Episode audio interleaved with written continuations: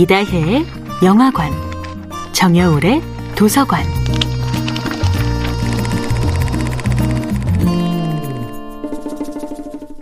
안녕하세요. 여러분과 아름답고 풍요로운 책 이야기를 나누고 있는 작가 정여울입니다.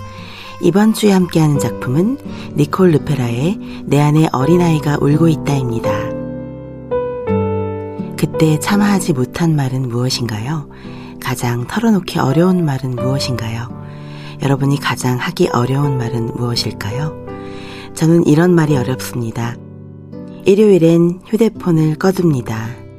그 일은 내 능력 밖이야. 너의 결혼식에 못 갈 것 같아. 밤 10시가 넘으면 전화하지 말아줘. 이런 말들은 누구에게나 꺼내기 어려운 말입니다. 하지만 우리 자신을 지키기 위해 꼭 필요한 말이기도 합니다. 우리가 사랑하는 사람들에게 유독 꺼내기 힘든 말도 있지요. 엄마, 우리 집 비밀번호는 못 가르쳐줘. 여보, 내 이메일 비밀번호는 묻지 말아줘. 아들, 엄마도 때로는 휴식이 필요해. 딸, 엄마 책 읽을 때는 말 시키지 말아줘.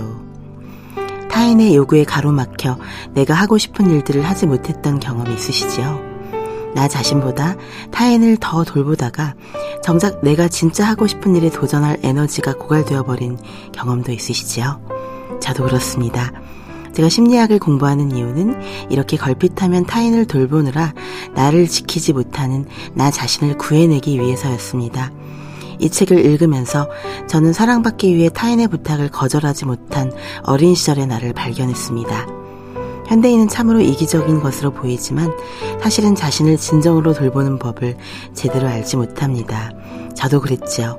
원하는 것을 제대로 말하지 못하고 원하는 것을 말했을 때의 실패를 지나치게 두려워하는 이 소심함은 어디서 비롯된 것일까요? 그 뿌리에는 엄마와의 삐걱거리는 관계가 있었습니다. 엄마와의 행복한 관계를 맺지 못했기 때문에 저는 모든 사람과 건강한 관계를 맺지 못했습니다. 그걸 인정하기가 너무 싫어 오랫동안 방황했지요.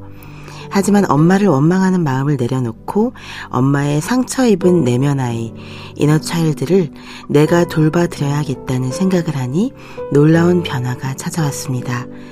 엄마 자신도 아직 성숙한 어른이 되지 못한 채로 젊은 나이에 세 딸의 엄마가 되어 고군분투해야 했던 트라우마가 보이기 시작한 것입니다.